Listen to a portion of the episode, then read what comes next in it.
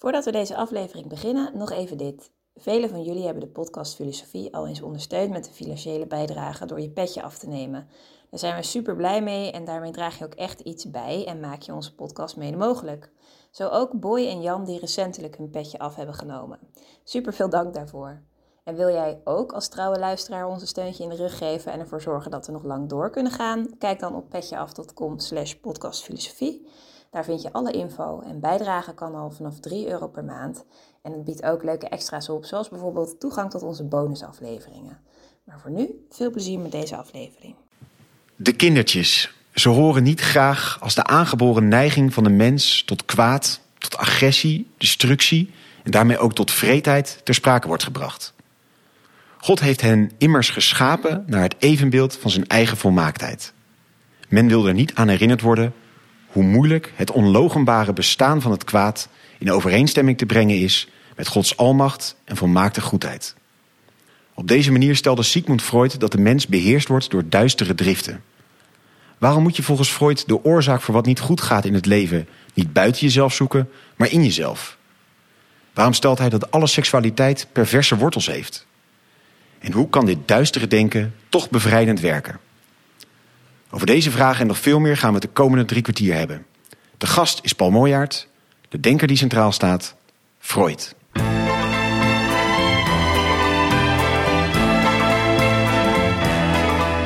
Les docks où le et l'ennui me le dos. Dag, goed dat je weer luistert naar een nieuwe aflevering van de podcast Filosofie van het Centre Erasme, School voor Filosofie in Zuid-Frankrijk, Vlaanderen en Nederland. Mijn naam is Allard Amelink en het concept van deze podcast is bekend. Een hoofdgast, een presentator en een sidekick. En in ongeveer 45 minuten duiken we in het denken van één filosoof. En tegenover mij zit vandaag Jozef. Hallo. En wij zijn op onze trip. In België. En we doen nu uh, Leuven aan. Uh, wat voor mij altijd een uh, goed en bijzonder gevoel geeft. Omdat ik hier een jaar gestudeerd heb. Dus heel blij uh, weer even in Leuven te zijn. Ja, precies. En dan ook jij studeert daar filosofie. En we zijn hier natuurlijk ook voor de filosofie bij Paul Mooijaert. Um, Paul studeerde filosofie in Leuven en Parijs. Hij is uh, emeritus hoogleraar van het Hoger Instituut voor Wijsbegeerte, waar hij nog steeds doseert. Aan het begin van zijn carrière heeft hij tien jaar in de psychiatrie gewerkt als psycholoog. En hij is daarnaast lid van de Belgische School voor Psychoanalyse. Paul, welkom wederom in de podcast. Graag gedaan. En mooi dat we weer bij jou te gast mogen zijn. En um, vorige keer hebben we het gehad over Gilles Deleuze. Vandaag gaan we het hebben over Sigmund Freud. Die geboren werd in 1856 in Freiberg, in het uh, toenmalige Oostenrijk-Hongarije. Hij begon aan de medische faculteit in de zoologie. Promoveerde op jawel, het ruggenmerg van lagere vissoorten. Hij ging zich daarna richten op de neuropathologie, begon een eigen praktijk als neuroloog, waar hij gaandeweg de psychoanalyse ontwikkelde. En zijn invloed is enorm. Ik bedoel, ik denk als je onze aflevering zo'n beetje luistert, uh, komt hij heel vaak voorbij. Zizek, Foucault, Lacan, Jung, Christeva en Deleuze, waar we het eerder met Paul over hadden. Uh, overal komt telkens Freud voorbij. Uh, vanwege zijn Joodse komaf moest hij vluchten voor de nazi's en daarom overleed hij uiteindelijk in Londen in 1939. En Paul, als ik aan Freud denk, denk ik als eerste onderbewuste. Is hij een beetje de ontdekker van het onderbewuste? Uh, nee. Oké, okay. dat is Nee, hij is niet uh, de ontdekker van het onbewuste. Ook dat was een, een, begrip dat al lang floreerde in de culturele kringen en de psychiatrische kringen. het, is, het onbewuste is een begrip dat eigenlijk komt ook van, vanuit de romantiek. En uh, aanvankelijk betekende dat, we worden gedreven door krachten die zich vooruitdrukken, vooruitstuwen, waar wij geen weet van hebben. Uh, Freud heeft het begrip van het onbewuste veranderd. En dat is belangrijk. Hij heeft het onbewuste begrepen vanuit de verdringing. Um, dat er allerhande voorbewuste dingen meespelen, geen enkel probleem. Maar voor te verdringen betekende voor hem, wij worden allemaal getekend door onaanvaardbare verlangens. Um, driftimpulsen. Uh, dingen die we liever niet zouden hebben, die we niet kunnen realiseren. Gevolg, voor hem staat het onbewuste, is een andere naam voor wij zijn een conflictueus wezen. We hebben enerzijds de verlangens waarmee we instemmen, en daarnaast heb je de vele driftimpulsen, die we om welke reden ook uh, niet willen aanvaarden, uh, niet kunnen realiseren, niet mogen realiseren, en die worden verdrongen. Dus het onbewuste is het principe van het psychische conflict. Waarmee hij meteen een, uh, een punt stelt. achter, of een vraagteken plaatst bij de puur romantische opvatting van het, het onbewuste. Want daar was het een, een positieve expressie. Zonder meer een ja. positieve expressie. Van, met het idee, geef het onbewuste meer kans. Dat gaat meer vrijheid creëren voor het individu. Terwijl bij Freud, nee, geef het onbewuste niet meer kans. Nee, het onbewuste is precies de vergaarbak van alle impulsen die niet mogen gerealiseerd worden, of niet kunnen gerealiseerd worden. Vandaar zijn interesse, en dat ging er onmiddellijk mee samen met je vraag, zijn interesse heel snel in de droom. Dus zijn eerste grote werk was 1900. Toen was hij al bezig aan zijn huisartsenklinische praktijk. Maar zijn eerste grote werk was over de droom. En dat bevestigt wat ik daarnet zei. Enerzijds reageert hij tegen klassieke opvattingen over de droom, die zeggen de droom is gewoon een willekeurig samenraapsel van indrukken zonder enige inhoud. Dat is, zou je kunnen zeggen, een louter fysiologisch proces zonder inhoud. Hij verzet zich ook tegen een lange religieuze traditie. Ja, van een soort profetische kracht van dromen. Dat het, dat het iets zegt over de toekomst. En wat Freud doet, is zeggen: nee, de droom heeft een waarheid maar een subjectieve waarheid. De droom zegt iets over jouw leven. En meer bepaald over die hele individuele impulsen, die voor ieder van ons verschillend zijn, ook al kan je die tot zekere hoogte op een algemene noemer brengen, maar die individuele impulsen, die vervormd worden weergegeven in de droom. En dus de droom, dat, dat, is, dat is een eenvoudig idee. We hebben allemaal impulsen die we in het gewone leven niet kunnen realiseren. Omwille van censuur, omwille van andere doeleinden. S'nachts neemt de censuur af. Die impulsen komen naar boven. Dat gaat van moorddadige naar ongewenste seksuele verlangens. En wat doet de droom? Pakt die impulsen op, vervormt ze, anseneert ze, transformeert ze zodat ze onherkenbaar worden. Hm. En zo is de droom een soort combinatie van onvervulde impulsen en toch de censuur. Um, dus een compromisformatie. Dus de droom staat in dienst van onze slaap. Ja, en, en in zijn praktijk gaat hij volgens ook die droom daarom gebruiken om bij die driften te komen? Uh, dat bij de praktijk was het dan dat hoe je een droom kan analyseren, dat doe je door vrije associatie. Je moet de droom als het ware ontrafelen. Wat komt er allemaal in samen? En, dan begin je maar gewoon bij de dag tevoren. Dat, dat noemt hij dagresten. Uh, waaraan doet hij dat denken? En gaandeweg kom je door te associëren dichter bij die splijtswammen, die conflictstoffen van je leven. En het idee is, als je die gewoon rechtstreeks verwoordt, dus eigenlijk net uit die twist die je in ja, droom zit? Ja, ja, ja, ja. Als je die rechtstreeks voert, komt er toch een zekere, een zekere vrijheid. Dus in plaats van, en dat is heel eenvoudig wat je denkt, hè, je steekt enorm veel energie, zegt hij aanvankelijk. Enorm veel energie om aan bepaalde dingen niet te denken. Daar weet je niks van. Maar die energie vreet aan je lijf en aan je geest. Wel, stop ermee om energie om een negatief doel te gebruiken. Om aan iets niet te denken, om iets af te weren. Want kijk maar aan je dromen, s'nachts komt het toch terug. Wel, in plaats van dat te vervormen, spreek het rechtstreeks uit. En dat gaat je verlossen, dat gaat je bevrijden. Dat was het idee. Maar, maar dan, dan zitten we hier toch, toch wel redelijk dicht bij dat romantische idee over het onderbewuste, namelijk laat het gaan. He, geef het de ruimte. Uh, dat kan je zeggen, inderdaad. Dat is inderdaad. Dus, uh, maar de romantiek zou nooit vertrekken van de gedachte dat de, gedachte, van dat de driftimpulsen die zich willen doorzetten, eigenlijk uh, de schaduwkant is van je leven. Dat zal zij nooit zeggen. Er zit natuurlijk, je hebt de donkerromantiek, maar zij zullen niet zeggen, zoals Freud, het gaat om uh, in wezen over uh, verlangens van anderen die je niet wil. De romantiek, dus uh, ongepaste verlangens van de anderen naar jou toe. Zij zullen niet zeggen wat Freud wel zegt. Het gaat erin om iemand echt kapot te maken.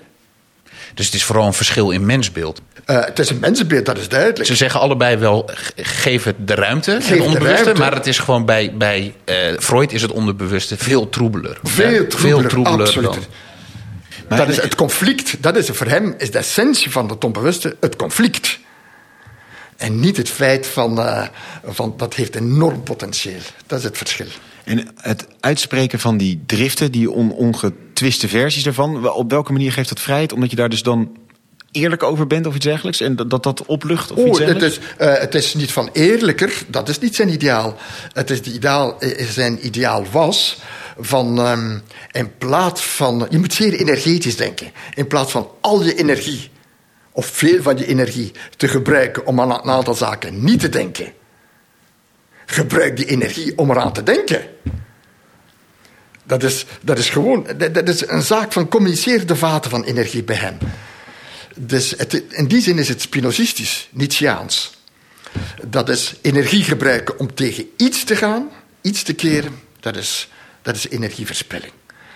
Dus, en hij dacht ehm, dat je energie vrijmaakt. Energie vrijmaakt om met de dingen bezig te houden die je interesseren. Ja, je waarlijke diepe drijfveren moet je juist positief ja, voor. Ja, dat is het. Maar en, en hoe zit het dan met die, die troebele kant inderdaad, hè? Dat moorddadige impuls. Ja, waarvan het ook goed is dat je die niet uit. Of misschien wel uit, maar niet in de eh, praktijk brengt. Hoe, hoe verhoudt zich daartoe? Eh, lijkt het niet tot een... Kanaliseren. wa- Wat je energie geeft, eh, gaat groeien, zeg maar? Eh, maar, maar nu moet je, je, moet je toch wel een, een, een, een ander element binnenbrengen, wat, wat zeer merkwaardig is. Eh, en dat is het volgende. Eh, ik heb het nu over de dromen gehad, maar Freud heeft ook de vrije associatie. Dat is eigenlijk het vrijmaken van geknelde inhouden. Ook proberen te gebruiken voor eh, neurotische aandoeningen. De neurose en de hysterie. Termen die je, de hysterie mag je tegenwoordig ook niet meer gebruiken. Maar daar was de gedachte dat in de hysterie onbewuste conflicten zich wreken op het lichaam. Dus dat het lichaam in een kramp schiet. Met name vooral bij seksuele inhouden. In een kramp schiet, ehm, niet meer kan schrijven, begint te kotsen, blindheid vertoont, allerhande tics die je belemmeren. En dus eigenlijk het, het, het genieten van je leven gewoon belemmeren. Eh, Bij de dwangneurose is dat onbewuste verlangens die zich dan wreken op het denken. Door eindeloos te piekeren, geen beslissing te nemen en zo verder. En het idee van Freud is: van kijk, als je nu in plaats van al je energie, je lichaam, al je energie steekt in het aanmaken van die lichamelijke symptomen, die eigenlijk bedoeld zijn om iets af te weren. In plaats van al je energie te steken in een denken dat maar blijft piekeren en niet vooruit geraakt. In plaats van de energie nu te gebruiken om uit te spreken wat je bezighoudt, dan ga je daardoor meer tijd vrijmaken voor iets anders. En dat klopt. Als je in therapie gaat, dan zeg je, ja, ik wil aan een aantal dingen niet denken. Je weet vrij goed al snel van, laat mij gerust. Maar als je dan onder aanmoediging van een therapeut daar toch toe komt, de eerste angst is, ik ga daar niet meer van loskomen. Maar dat is, nee, niets is minder waar. Het feit dat je het uitspreekt, verliest dat zijn kracht. Dat brokkelt. Ja, ik heb dat. En ja, ik heb die rare gedachten. Als de therapeut daar ook niet angstig voor wordt, dan komt dat op. Ja, inderdaad, ik wou, de, de- ik wou mijn collega de, de, het hoofd inslaan. Ik wou mijn kinderen uit het raam gooien. Ik had inderdaad ontoelaatbare seksuele impulsen. Ja.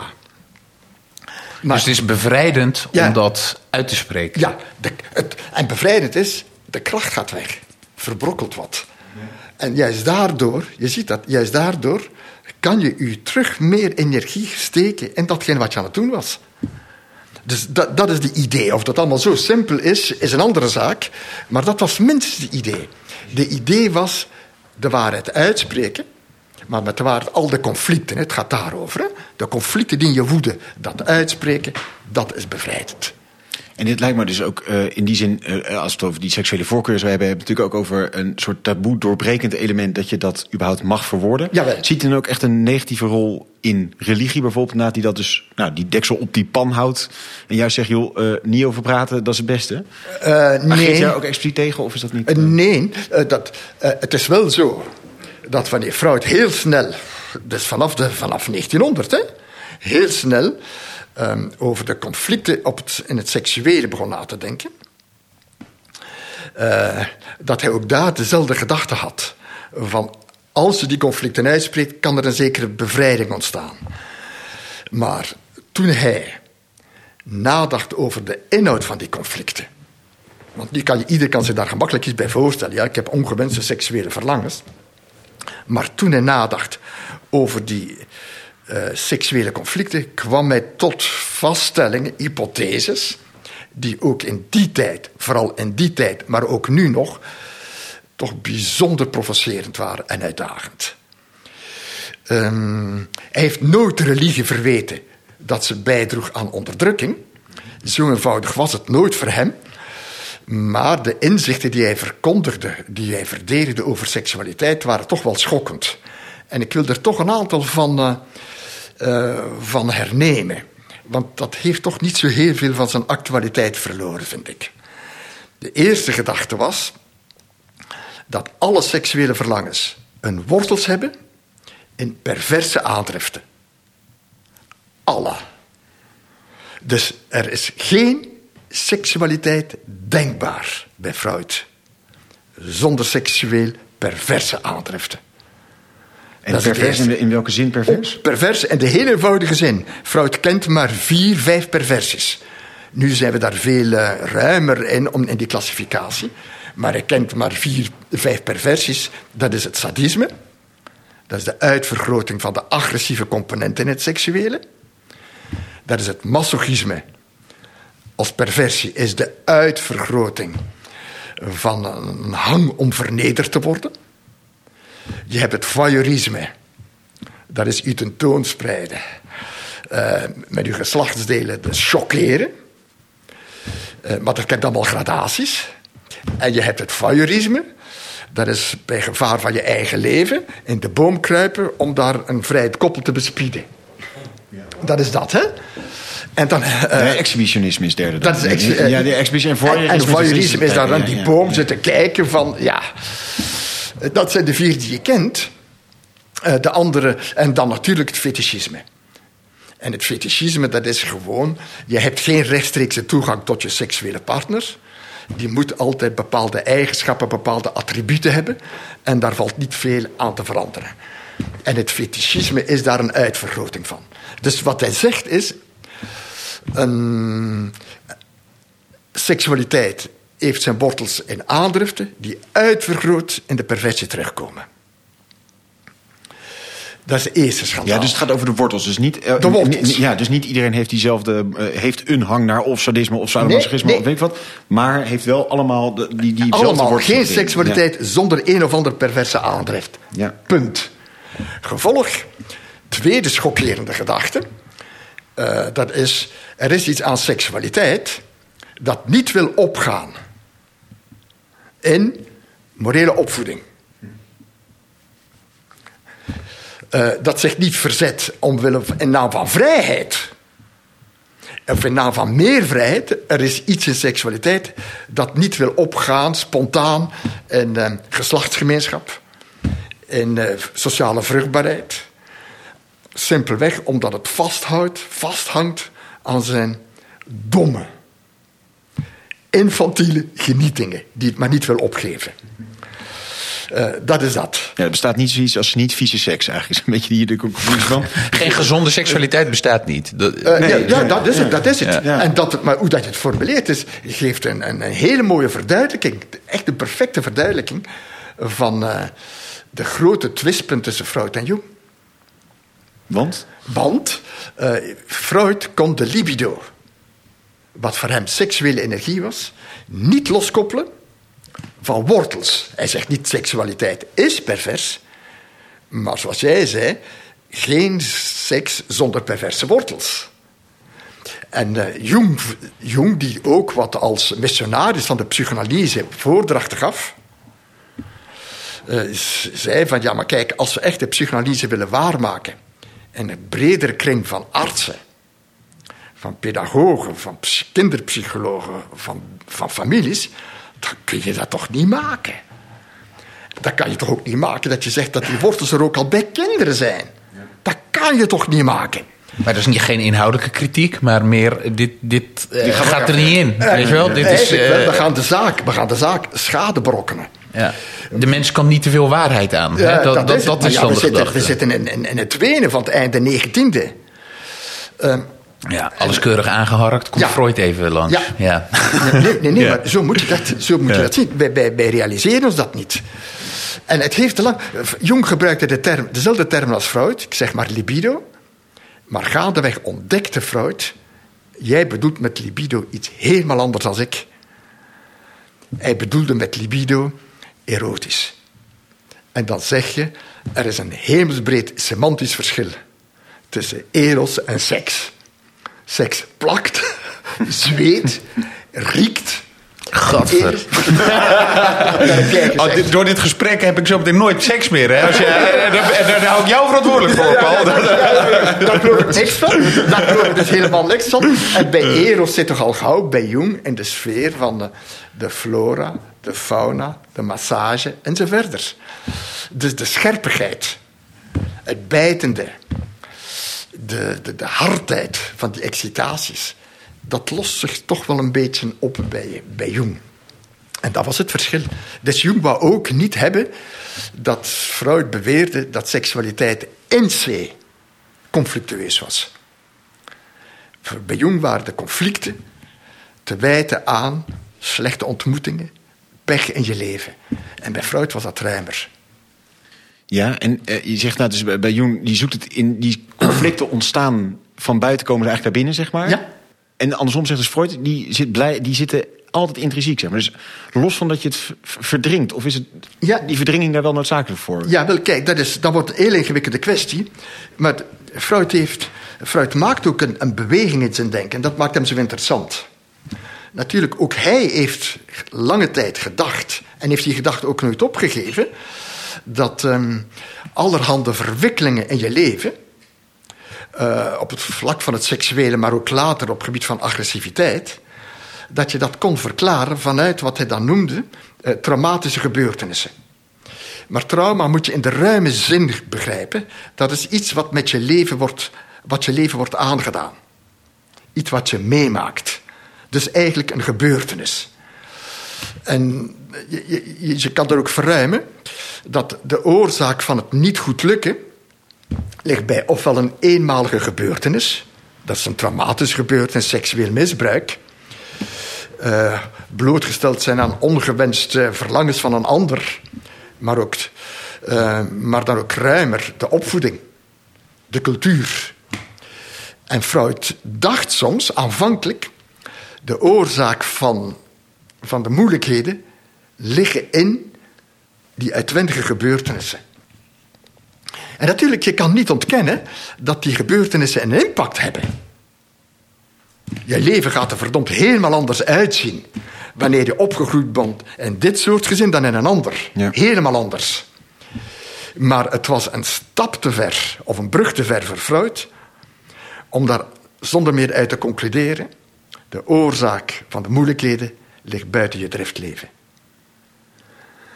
En wat hij gaandeweg heeft ontdekt is er zijn een aantal probleemvelden in het leven van de mens. Probleemvelden, conflictzones. De leuze zou zeggen problematieken. Uh, waar de mensheid om het even wie mee worstelt. Hm. En wat Freud gaandeweg heeft gedaan, zijn die conflictzones. Die, uh, die, die problemen waar mensen, en alleen mensen volgens hem, aan lijden, in kaart brengen en analyseren. Ja, en die, en die zijn een soort, soort uh, inherent krijg je die cadeau bij je geboorte. Uh, en oh, de, de, ongeacht in welke context je opgroeit. En ze zullen ook dus nooit verdwijnen. Uh, de, vooral het laatste. Ja. natuurlijk, je, je opvoeding heeft er invloed op. De cultuur waarin je opgroeit heeft invloed daarop. Maar het is toch die driftdisposities, is de uitrusting waarmee je het in je leven moet doen. De driftdisposities. Ja, maar ja, de, de- driften, dat zijn disposities tot handelen. Eh, maar ja, goed, bij de ene is die driftdispositie sterker aanwezig dan bij de andere.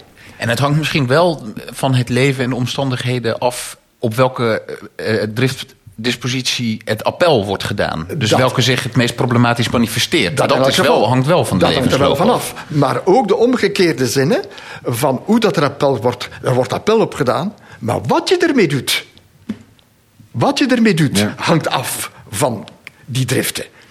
Het is natuurlijk bepaalde gebeurtenissen doen appel op je driften, maar daar komt nog eens bovenop. Dat je reageert op Ah, het appel. natuurlijk. Ja. Maar jij zegt erop zoals jij reageert. Maar als je dan wat wil nadenken, denken zoals Freud zal zeggen, hoe je driften, je cluster van driften, daarmee aan het werk gaan. Dus eh, Ja. daarover gaat het. Hè? En ik, ik vind daar ook een zeer mooie, een, een mooie verbinding tussen Freud en de toenmalige existentiële fenomenologie. Heidegger, Sartre en Merleau-Ponty. Wat zij deden waren toch een aantal algemene trekken van het menselijke bestaan en probleemvelden daar in blootleggen. Maar als je. Freud doet hetzelfde. Freud doet hetzelfde. Hij legt de probleemvelden bloot. Maar het zijn merkwaardig genoeg niet die existentiële velden, oorlogszones, waar de fenomenologie zoveel aandacht voor had. En welke waren die probleemvelden van Freud? Aanvankelijk was dat het seksuele. Dus seksualiteit is een conflict tussen verschillende verlangens die tegen elkaar botsen. En daar heb je twee, ext- eh, twee extreme houdingen tegenover, waar je niet voor kiest. Twee extreme, dat is de perversie, dat wil zeggen niet verdringen. Alles loslaten, laat Ah, ja. gaan en eh Niet verdringen. laten tieren. Eh, niets vies vinden. Maar de prijs die je dan betaalt, als je zegt ik vind niets vies, dan ben je de meest vieze persoon van de samenleving. Ja. Als iemand zegt ik ken geen remmen, Ja. eh, dan zeg je is goed voor jou, maar niet met mij. Nee. En de andere kant is de extreme verdringing. En wat is door sociologisch gezien de doorsnee? Ergens een mengeling, een combinatie. En wat gebeurt er met de extreme verdringing? Wat zeggen we daarover als, als samenleving? Dat is een neuroot. Ja, of dat, is, die Dat is- functioneert ook ja, niet meer goed eh, maatschappelijk. want die functioneert is niet meer verkrampt, goed op neurotisch. Op het seksueel genot is het geblokkeerd. Ja. Niet volledig, je hebt altijd oneindig veel variaties, gradaties. Maar dat zijn de twee extreme polen. En de normaliteit bestaat niet. Ja. Dus dat is filosofisch zeer uitdagend. Je kan zeggen, ah ja, dus is de normaliteit een combinatie van een beetje verdringen, maar niet te veel. Een beetje pervers, maar niet te veel. Dat is de Aristotelische middenweg. Ik weet niet wat dat is. Freud weet niet wat dat is. Dat weet je niet. Omdat eh, hij zegt, iemand die zich perfecte middenmaat weet te houden, is ook neurotisch. neurose is, neurose is, eh, nee, normaliteit is zelf een neurose. Dat is eigenlijk, komt het hierop neer, als je de middenmaat kiest, pas je je aan. Maar wat is, daar ben ik dan toch benieuwd naar. Wat is, eh, in het be- in het begin werd er iets van gezegd. Hè? Het benoemen kan bevrijdend zijn, Ja. kan de angel eruit Ja. halen. Maar, want wat schrijft hij? Oké, de mens is intens problematisch, verkrampt, onbewust, pervers. Wat, wat schrijft hij eh, zowel een mens individueel als een maatschappij voor? Hè? Eh, wat je hiermee? Niks. Het is gewoon een analyse, succes nee, ermee. Nee, nee, nee, nee, nee. Nee, nee eh, laat ik zeggen, Freud is geen wereldverbeteraar. Eén. Is niet iemand die Ik kom u de pest brengen. Hè? Ik kom Dat u de pest ook, hè. brengen. Dat zegt hij ook. Maar goed, dat zijn, je zegt zoveel, maar je gaat hem niet op de barricades zien staan. Omdat hij ervan uitgaat dat de, die conflictzones die ik in kaart breng, die ik hier nog maar altijd in het algemene schets, die conflictzones, die, je gaat, die gaat hij niet ontmijnen door, ehm, door een culturele revolutie.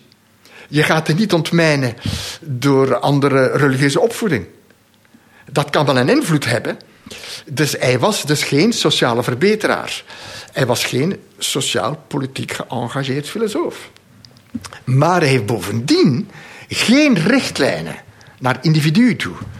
Dus als wij hier nu nog een paar uur zouden verder praten, dan zou je niet deze namiddag kunnen zeggen: Oh, dit heb ik geleerd, zo moet ik het doen. Nee, hij richt zich, richt zich tot twee groepen mensen. De eerste groep zijn diegenen die lijden. Dat doen we allemaal. Maar voor diegenen dat het lijden niet meer leefbaar is. Dus hij richt zich niet tot de bevolking, in het, de mensheid in het algemeen. Voor wie het echt niet meer gaat. Ik ga kapot aan het feit dat ik geen beslissingen kan nemen. Dat ik me niet kan engageren. Ik ga kapot aan het feit dat ik me niet kan overgeven aan iets. En dat is een, een dwangneurose. Ik kan geen beslissing nemen, ik kan niet iets afronden, ik kan geen keuzes maken. En ik kan me niet aan iets overgeven. Dat is in een notendop is dat problematiek van de dwangneurose. De hysterie is van, telkens als ik verliefd word, lukt het niet. Ik word overspoeld door een angst. Een angst voor het genot van die ander, voor mijn eigen. Ik kan niet meer. Wel, als dat te groot wordt en je hebt veel dingen gebruikt als oplossing gezocht, dan zou Freud kunnen zeggen: probeer. Probeer een analyse. Maar dat is een zeer beperkte groep mensen. Dat is tot de groep tot wie hij zich richt. Hij was En, en, dan, en dan zou hij beginnen met die droomduiding en met dat, dat, Dan zal dat hij. graven van die, Ja. die onder, eh, ja, absoluut, dingen. absoluut. Maar daar moet dan dus toch een, iets van een therapeutische werking in Ja, zitten. ja, ja, ja, tuurlijk. Hij was er echt van overtuigd. En dat is ook zo. Ehm, of dat het nu nog allemaal in dezelfde zin kan begrepen worden, is een andere zaak. Ehm, Maar dat is, de, dat, is de, dat is de eerste groep inderdaad, dat is die leidende groep. Maar de tweede groep zijn de mensen die hier aan tafel zitten in dit gesprek. En de mensen die naar zo'n cursus willen komen van Centre Erasme. En dat zijn de filosofen. En dat zijn diegenen die met heel bepaalde vragen zitten. Waar ze niet noodzakelijk zelf onder lijden. Maar hoe moet je vandaag over de mens nadenken? En dan lees je Heidegger, dan lees je Sartre. Maar als je naar andere vragen stelt, dan kan je bij die auteurs niet terecht. Heidegger, geen woord over agressiviteit. Sartre, geen woord. Als je met Merleau-Ponty leest over erotiek, bij Sartre is het moet ik opletten. Maar als je eh, over erotiek leest bij, bij Merleau-Ponty, dat is zo lieflijk, dat is zo zacht. Dat is, zo, dat, is, dat is heel de sfeer van het omhelzen. Van de, de wederzijdse eenwording enzovoort. Dat is zo lieflijk. En, maar als je daar vragen over stelt, dan zeg je: dit kan toch niet het verhaal zijn.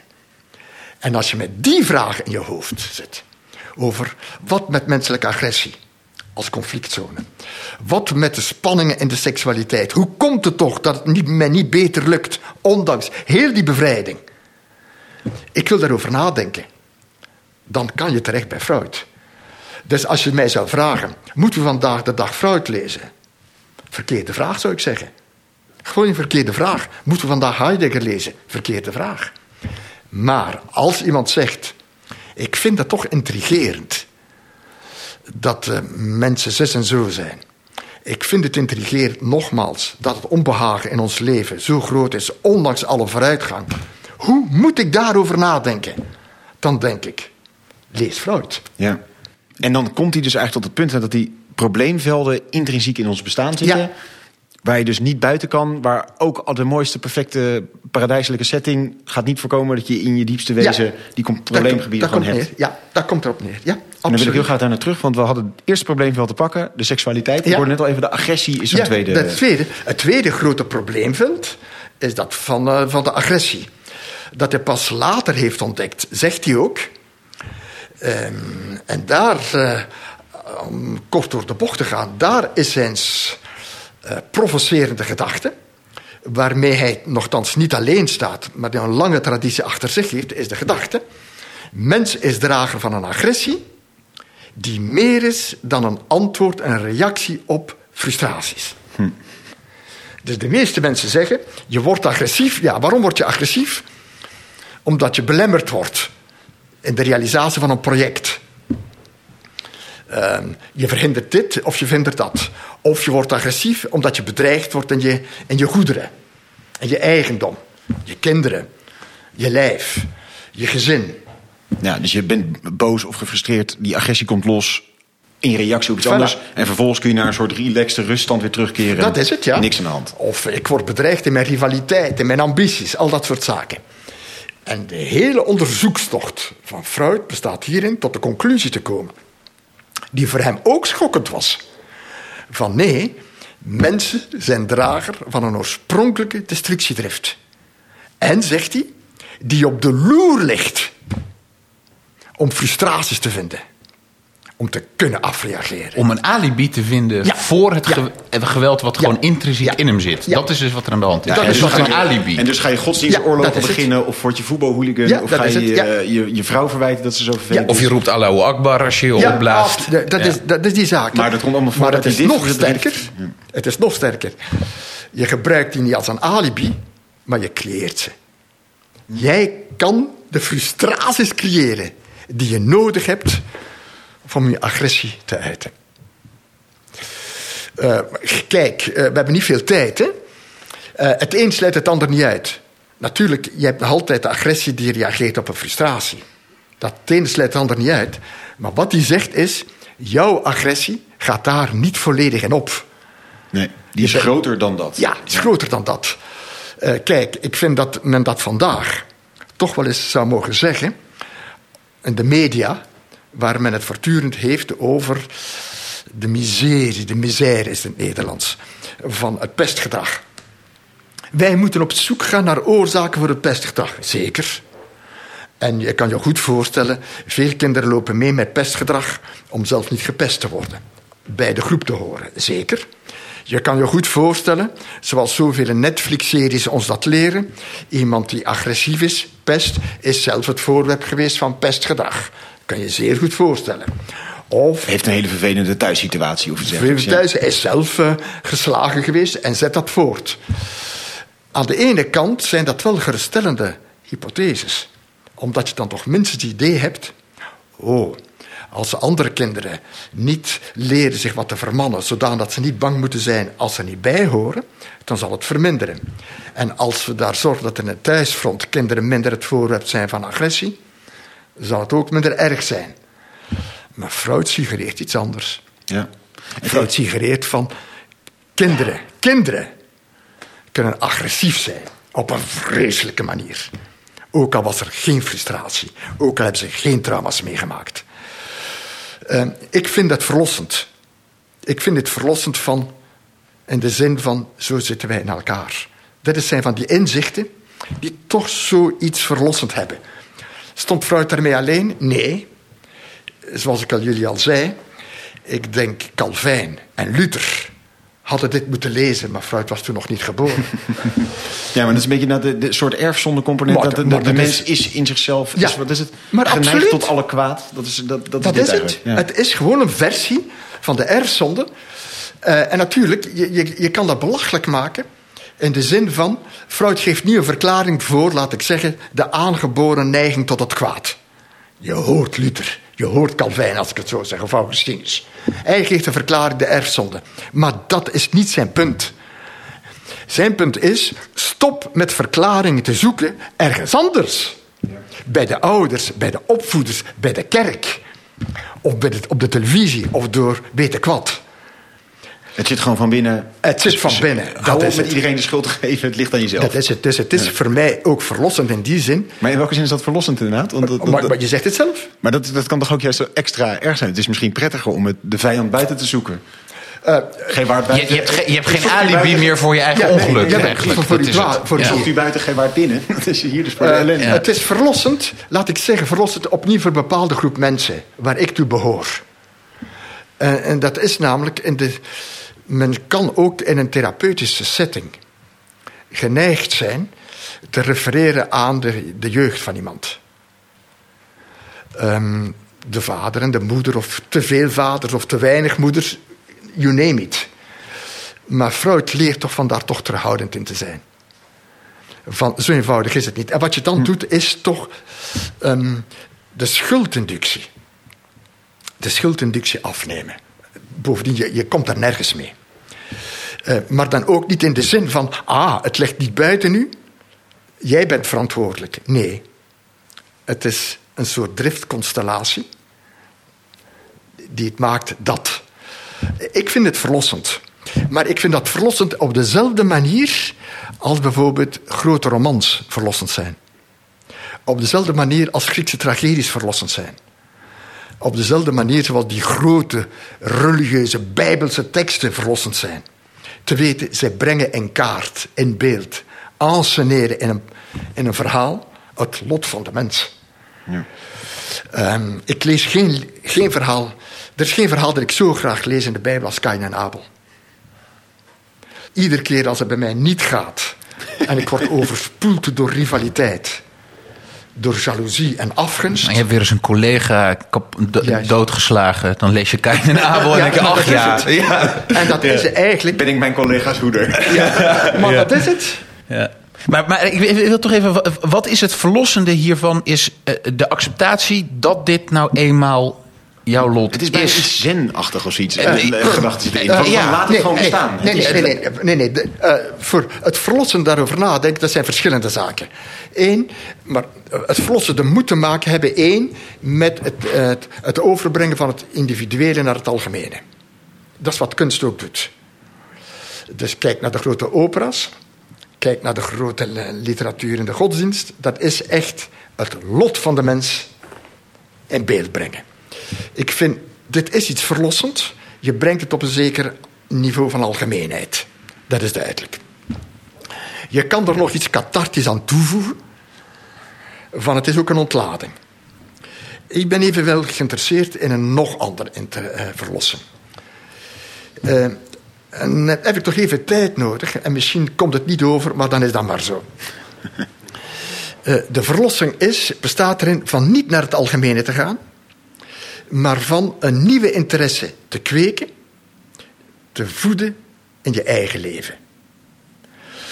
En die nieuwe interesse bestaat erin, en dat is modern. Die nieuwe interesse bestaat erin bereid te zijn eindeloos te onderzoeken hoe jij als individueel complex mechanisme, machientje, in elkaar zit. Wat zijn al die krachten, al die ontmoetingen, al die ideeën in mijn leven, die toch maar blijven botsen? Hoe zit het in elkaar? In plaats van dat te ondergaan, ga ik die nu actief mee voltrekken. En hoe doe je dat? Door een nieuwsgierigheid te ontwikkelen ten hoofde van je eigen Wat bijna zelfonderzoek ook ja. dus. Wat eigenlijk bijna het hele filosofische project ongeveer is... Uh, van alle dat je gaat denken over die werkelijkheid... en het hoeft niet per se het ultieme antwoord te geven... waardoor alles zich oplost, maar het proces aangaan aan zich... Ja. geeft al een, een vorm ja. van, ja. van, dat van het, verlossing in zich. Dat je er, maar het is de verlossing die... Het is spinozistisch. Ook al is Spinoza zijn, zijn metafysica niet in die richting ontwikkeld. Maar het is spinozistisch. Het is de vreugde vinden. Het genot vinden in het kunnen denken. Maar ja. niet denken over hoe de wereld in elkaar zit. Dat deed Freud niet, eigenlijk. Maar kunnen denken, vreugde vinden in het exploreren van de zottigheden van je eigen geest. Zelfinzicht, de vreugde ja. van het zelfinzicht. Ja, maar altijd maar voort, hè. nooit tot het resultaat komen. Het is, je kan dat niet afsluiten door te zeggen, oh, dus dat ben ik. Nee, no way. Zinvol denken zonder resultaten. Ja. Zo noemt Jaspers ook de, de, Ja, de dat is het, filosofie ja, bijvoorbeeld. Daar, klinkt het heel erg Paul naar. Jaspers gaan weer te pakken. Hey, ja, altijd, Ja, ja. altijd weer terug. Maar Ja. bij, bij, de filosofen ging het, bij de filosofen ging het er dan om concepten te ontwikkelen. En bij Freud is het dan eigenlijk de vreugde en het zich eindeloos vrij kunnen bewegen in de ruimte van je geest. Maar kan het ook zo zijn dat je in, de- in dat zelfonderzoek gewoon op zoiets duisters stuit... dat je daar gewoon helemaal niet mee kan dealen? Dat kan, maar dan zal Freud, eh, dat maakt, iedereen maakt dat mee. Eh, als je in therapie gaat, volgens Freud, stoot je voortdurend op punten waar je van zegt: hier kan ik niet over denken. Hier kan ik, nee, nee, dat moet weg. Eh, in, de, in de volksmond zou je zeggen: je wilt dat niet onder ogen zien. Nee. En dan wordt het vreed bij Freud. Maar in een vreedheid waar hij beroep doet op je kracht. Op je kracht. Nu doorzetten, zeg maar. Nu ga je blijven denken. En daar, is het pas, daar wordt het pas echt relevant. Dus misschien ook En wel dan eh, wordt het, ja, en dan ga je verder. Hè? Dat wil zeggen, ook de dingen zeggen, ik wil het niet meer meemaken. Ik wil er niet meer doorheen. Laat me gerust. En dan zegt Freud, ja, blijf associëren. Blijf associëren, waar leidt het u naartoe? En ga maar verder. Je, en je kan er naar terugkeren, zeker. Maar er is toch, het is het, is genot dat je ondervindt van, mijn denken gaat verder. Ik heb een, een, een vraag nog over de methodiek nou van dit alles. Want dit, dit is een, in zekere zin een hele ehm, diepe duiding van die essentie van de mens. Net die, nou, de erfzonde tussen aanhalingstekens, zeg maar, dat idee dat die mens die driften heeft. Hoe komt hij tot deze inzichten? Is dat dus gaandeweg in zijn praktijk, is hij hier tot inzicht gekomen? Of heeft hij inderdaad hier een, een soort wetenschappelijke Ja. route voor om tot deze inzichten te komen? Hoe, hoe komt hij tot dit toch heel grootse duiding van de mens? Ja, kijk, eh, wat zo boeiend is aan Freud's werkwijze, is dat hij steeds opnieuw een batterij van begrippen moest creëren om toch te begrijpen waar hij mee bezig was. Bestaande begrippen herschikken, herconfigureren, re- en opnieuw uitdenken. Eh, en ook zijn begrip veranderde die voortdurend. Nadat het ook zo moeilijk was en zo uitdagend voor mij om hier in een gesprek van een uur de hoofdlijnen vast te krijgen. Dat is voortdurend in beweging. Freud dacht van zichzelf, en dat is in beweging omdat hij op andere verschijnselen stootte. En als ik dit zeg, wat moet ik dan met dat? Freud dacht van zichzelf dat als hij zo te werk ging, dus bereid was zijn begrippen, zijn hypotheses voortdurend te herzien, dacht van zichzelf, nu ben ik bezig aan wetenschap. Ben ik wetenschappelijk bezig. Hij heeft niet gezien. Hij wist het niet, wij wisten de identiteit niet, laat het in het midden, wist niet dat de wetenschap andere eisen stelde aan echte wetenschappelijkheid. Dus Freud pretendeert wetenschap te zijn, terwijl hij dat strikt genomen niet is. Dus epistemologisch gezien hebben diegenen die de wetenschappelijkheid van Freud verdedigen geen poot om op te staan. En dus hebben al die mensen die Freud bekritiseren omwille van zijn pretenties van wetenschap gelijk. En je moet ze niet weerleggen.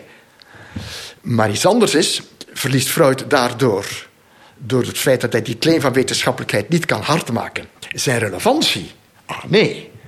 Denkt hij serieus na? Ah ja. Want hij vraagt voortdurend af, klopt het met wat ik zie? En zo verder.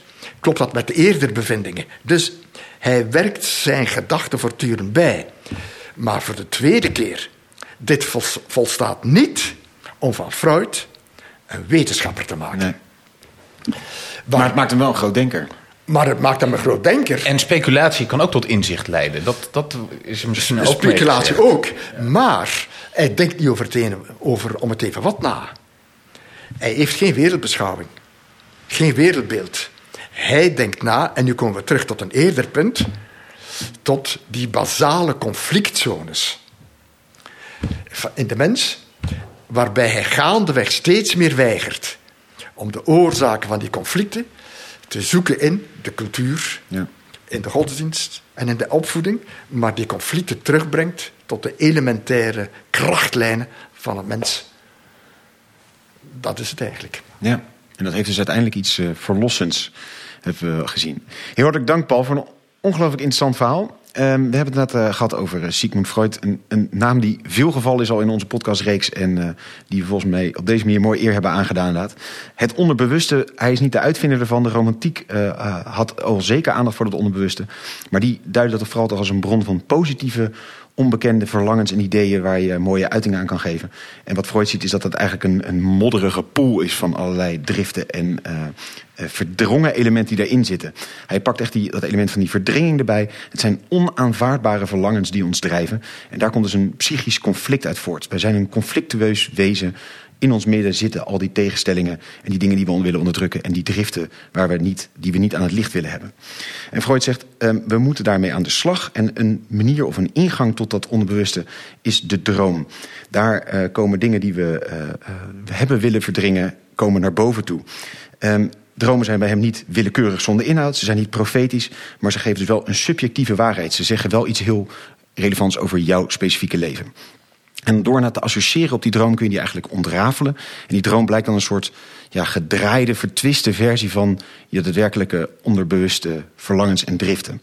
Associërend kom je zo dichter bij die conflicten. En door ze uiteindelijk dan te verwoorden, ja, komt er een vorm van vrijheid vrij. De energie die je gebruikt om te onderdrukken, om naar beneden te houden, al die neg- negatieve energie kan eruit, omdat je plotseling de vrijheid aan geeft en kan kun je gaan richten op dingen die daadwerkelijk belangrijk zijn. Neurose, hystericity, ja, dat zijn conflicten die zich wreken in het lichaam. Die conflicten die dus van binnen zitten, maar zich gaan uiten in misselijkheid, in dwangneuroses, eh, neuroses, in blindheid. Stop daar nou niet je energie in, maar stop tijd in de dingen die je werkelijk relevant vindt. Dat kan je doen dus door meer inzicht te krijgen in die driften. Verwijt hij dan de buitenwereld dat dat allerlei krachten daar zitten om die put op die deksel te houden. Zeg, nou, religie bijvoorbeeld hoeft geen verwijt erin te krijgen. Maar zie je wel dat er op allerlei manieren conflicten ontstaan uh, met de wereld rondom hem. Omdat hij gewoon een aantal heel schokkende zaken zegt. En allereerst zegt hij dat alle seksuele verlangens hebben perverse aandriften. Dus in de wortel zitten daar perverse ideeën in. En uiteindelijk duidt hij vijf perversen in extreme uitingen. Het sadisme, het masochisme, het voyeurisme, exhibitionisme en fetischisme. Uh, en bij iedereen zijn eigenlijk de aandriften daarvoor in wezen aanwezig. En seksualiteits- en seksuele verlangens hebben allemaal diezelfde wortels. En er is niet zoiets als een morele opvoeding mogelijk waarin je de seks opschoont en vrijmaakt van deze uh, uh, perverse aandriften. Dus zoals we zeiden, nou, er is niet zoiets als niet vieze seks. Daar kwam ook het conflict tussen Jung en Freud over die duiding van de seks los. Luister vooral ook onze aflevering over Carl Gustav Jung die we hebben gemaakt. Um, Freud gaat vervolgens kijken naar verwikkelingen in je leven. Welke rol verspelen die? Nou, natuurlijk hebben opvoeding, cultuur, traumatische ervaringen daadwerkelijk een impact. Maar de algehele verklaring voor je bestaan zeg maar, ligt niet daarin. Het is niet dat die gebeurtenissen bepalen wat gebeurt. Nee, ieder mens heeft conflictzones. En die conflictzones die zijn er en die zullen nooit verdwijnen.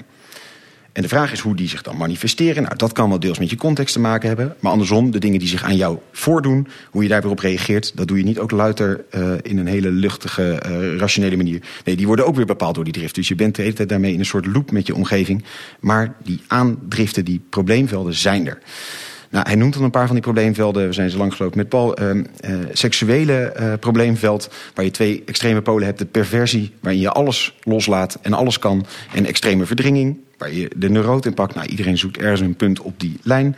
De agressie, ook de agressie heeft een...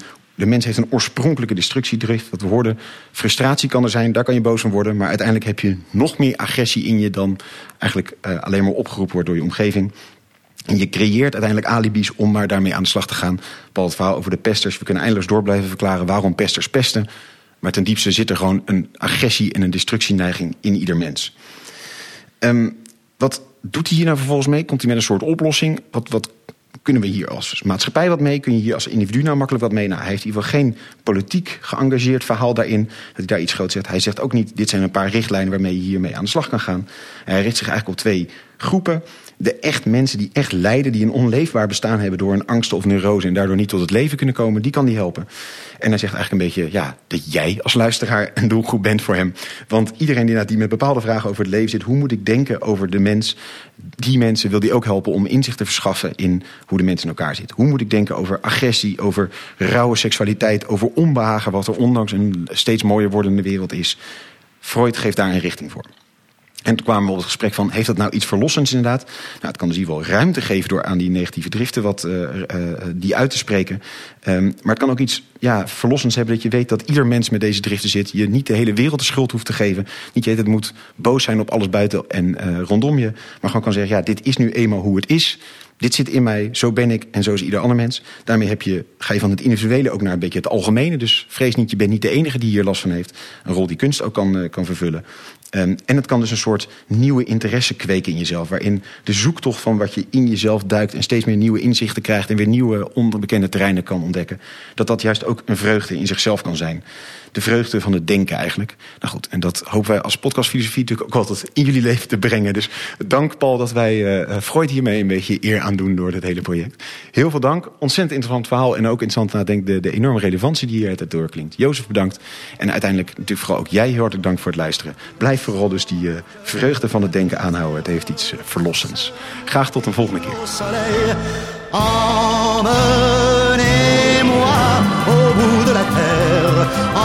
Emmenez-moi au pays des merveilles. Il me semble